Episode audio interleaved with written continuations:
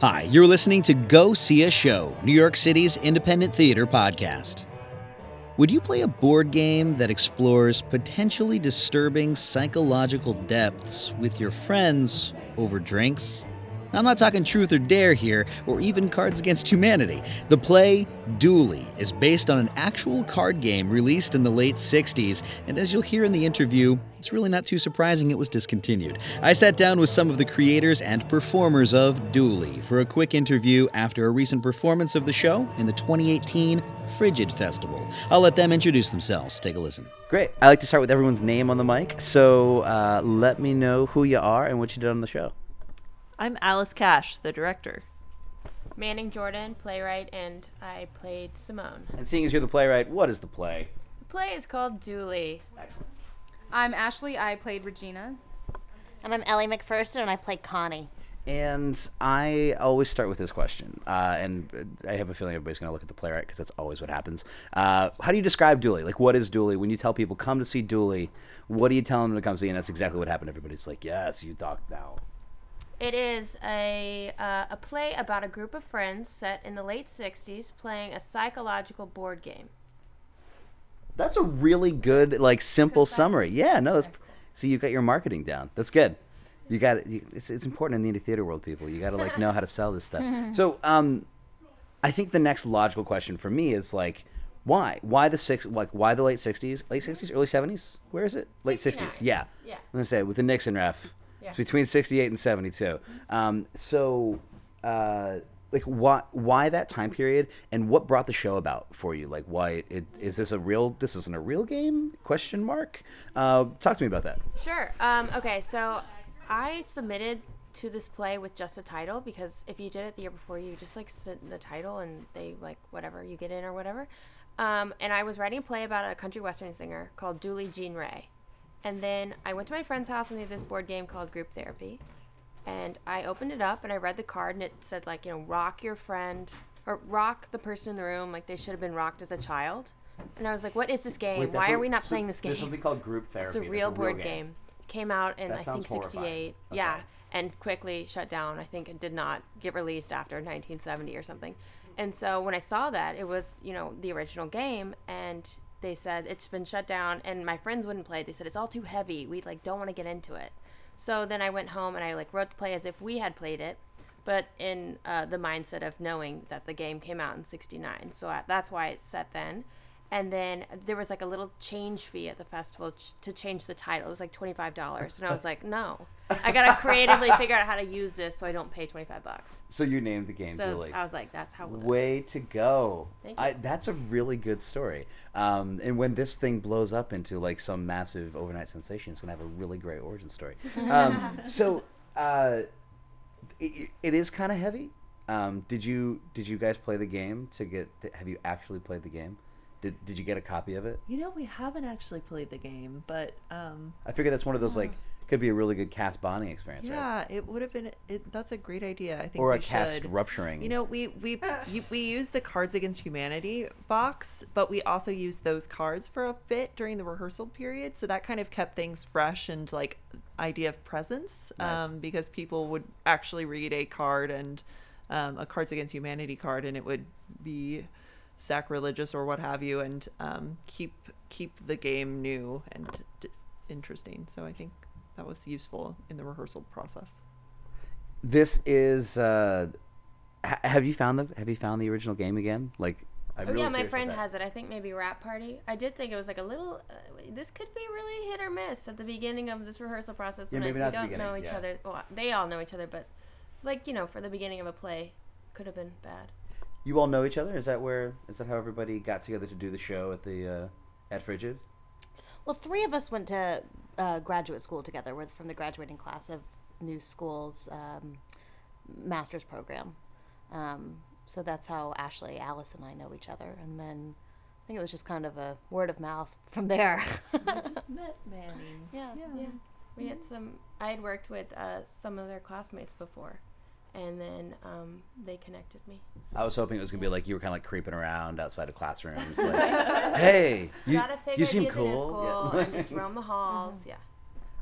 Mm-hmm. Yeah. I'm sure you wouldn't be the first. So Is this a company? Like, are you forming a company, or is this kind of like a do it in Frigid and we're all friends now and we'll all work on each other's projects sort of thing? Or did this come from? Are you a company? Is that a thing? Alice has a company. I just do stuff on my own. I don't have a production company, and but Alice does other stuff. And your production company, Golden Shards, right? Yeah, I have a company called Golden Shards Productions. Yeah, and we're just starting out in New York City, but have worked internationally. So trying to figure out what will be our take on New York City. Brilliant. No, okay, so I want to go back to the game and to like that kind of like where the game sits in the play. I love that you gave the story about like using Cards Against Humanity to kind of get through this. Did you? I keep going back. Did you use the cards to write these cards, or did you like work with the cast to come up with what these individual questions would be that you'd ask? Like, how did you like come in with a finished script, or did these guys get to help you develop? No, I came in with the script already completed, and I had probably read 3 of the cards when I was at my friend's house and saw the board game. And then I made up the rest because I had done a play about Patricia Highsmith last year, and she's an author, and I had mentioned to someone who wrote a biography about her that I did a play, and if they wanted to come to see it, I'd comp their ticket. And this woman wrote me back and was like, do you know all the copyright issues with like da-da-da? I was like, oh my God, what? This is like, you know, a small black box production, like get off my back. So when I... Well, did you use her book as a source, or did you... I just, like, read the book and was like, cool, and now I know a little more, but I didn't do anything. She's crazy then. She's crazy. Public lives are public lives. You right. I mean, I'm like, this is on Wikipedia, so shut up. So I was, like, a little bit afraid of, like, oh, I, you know, don't want any word-for-word cards. So then I made them up. Yeah. As actors... There's really some fun stuff to go with in here, and the play is asking for these characters to go to some kind of dark spots. But we just get this one moment, right, in the world. Talk to me about like developing these characters that are, I mean, this is the world premiere, obviously, and going to some really heavy places in 42 minutes? Like, how long were we in here? It's, you know, jump on the train and get to some psychological depth. Talk to me about that. Well, Ellie and I know each other pretty well since we went to school together, so like developing that friendship was pretty instantaneous for us. But to get to this like personal psychological depths that we get to reveal on stage, for me, I had to take a moment to find what I feel most vulnerable about. And kind of think about that and what it would feel like to share that with people. I've never shared my most vulnerable self, at least not in exact words. I've only ever shared it on stage in emotional ways. So to think about having to say word for word what makes me feel most exposed or most weak is a terrifying feeling. So it was kind of fun to set it in this imaginary world of friends being vulnerable with each other, but still trying really hard to keep it fun. Like, the fact that you get to be expressive and open with each other is fun. Because it's a game. It's a game. Yeah. Mm-hmm. Nothing's meant to be taken too seriously, but which is weird because what you're saying is mean and brutally honest and shocking for some people, for some of the characters. Maybe that's why it wasn't remade. Just that one edition. Just the one edition. Yeah. They're like, too many people got too honest with each other. Friendships were just destroyed. Ruined too many lives. Yeah. And you are in the show as the playwright. I'm always interested in that. As like, is it weird to say your own words, or is it really, really easy?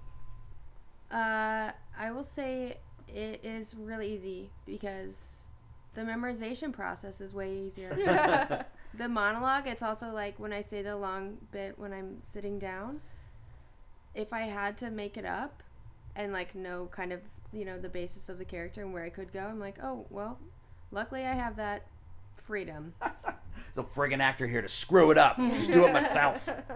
No, I think it's maybe just, yeah, I mean, I like the improvisational part too. So if I did originally think I wanted to not have the monologue written, and I was going to improvise it every night, and then I was like, no.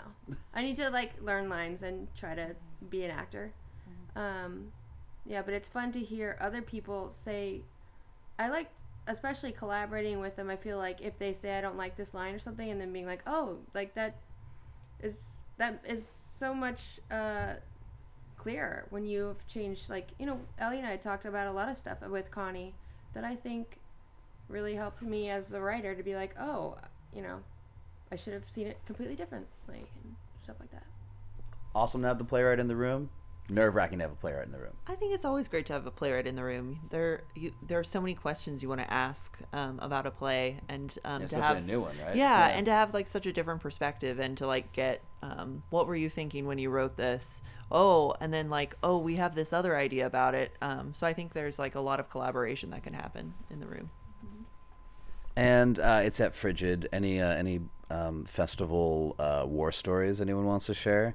That's something I always love about the whole festival jam is it's quick, right? And I won't lie, like I'm sitting in the second row and watching you guys throw stuff on stage, and I'm like, hope they have time to clean that up because there's gonna be another show in here in 15 minutes. Yeah. So like, yeah, any festival stories you'd care to share? Or has it been? I mean, Frigid's awesome, so it's not like I'm expecting horror stories. I'm just I love the whole jam of the festival. I'll say that it is interesting having an inconsistent performance schedule. I'm curious as to how our 10:30 show will go. Is that difficult as an actor to kind of like not have that consistency? Well, it's difficult for my schedule, but besides that, you know, I think, I mean, actually, I think it's just like, it's actually a benefit, I think, of working on a festival like this, because you don't get it used to a specific time, and I think that like our bodies and our minds kind of remember what it feels like at a certain time and what it doesn't, and so it kind of stays fresh, you know, a little bit every time. I mean, our last show was at 5:00 on a Friday, right? And now it's a Monday night at 10 p.m. and I'm ready to go to sleep and watch Netflix, right? But like, so it just, it definitely changes the energy and like what we're doing, you know. Yeah. And none of your friends can be like, oh, you know, I work every night. It's 7:30, 8:00. I just can't do that. Yeah. Well, I got the 5:00 show for you, babe. Yeah, it's awesome.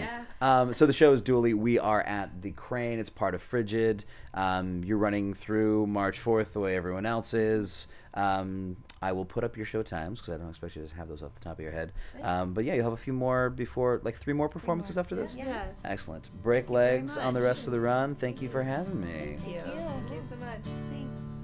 Thank you, Manning, Alice, Ashley, and Ellie for hanging out after the show to chat. You can catch Dually in the 2018 Frigid Festival at the Crane Theater, 85 East 4th Street in Manhattan. Remaining performances, as of the posting of this episode, are on Thursday, February 22nd at 7:10 p.m., Monday, February 26th at 10:30 p.m., and Saturday, March 3rd at 1:40 p.m. Head to horsetrade.info for a link to tickets and more information about all the shows in this year's Frigid.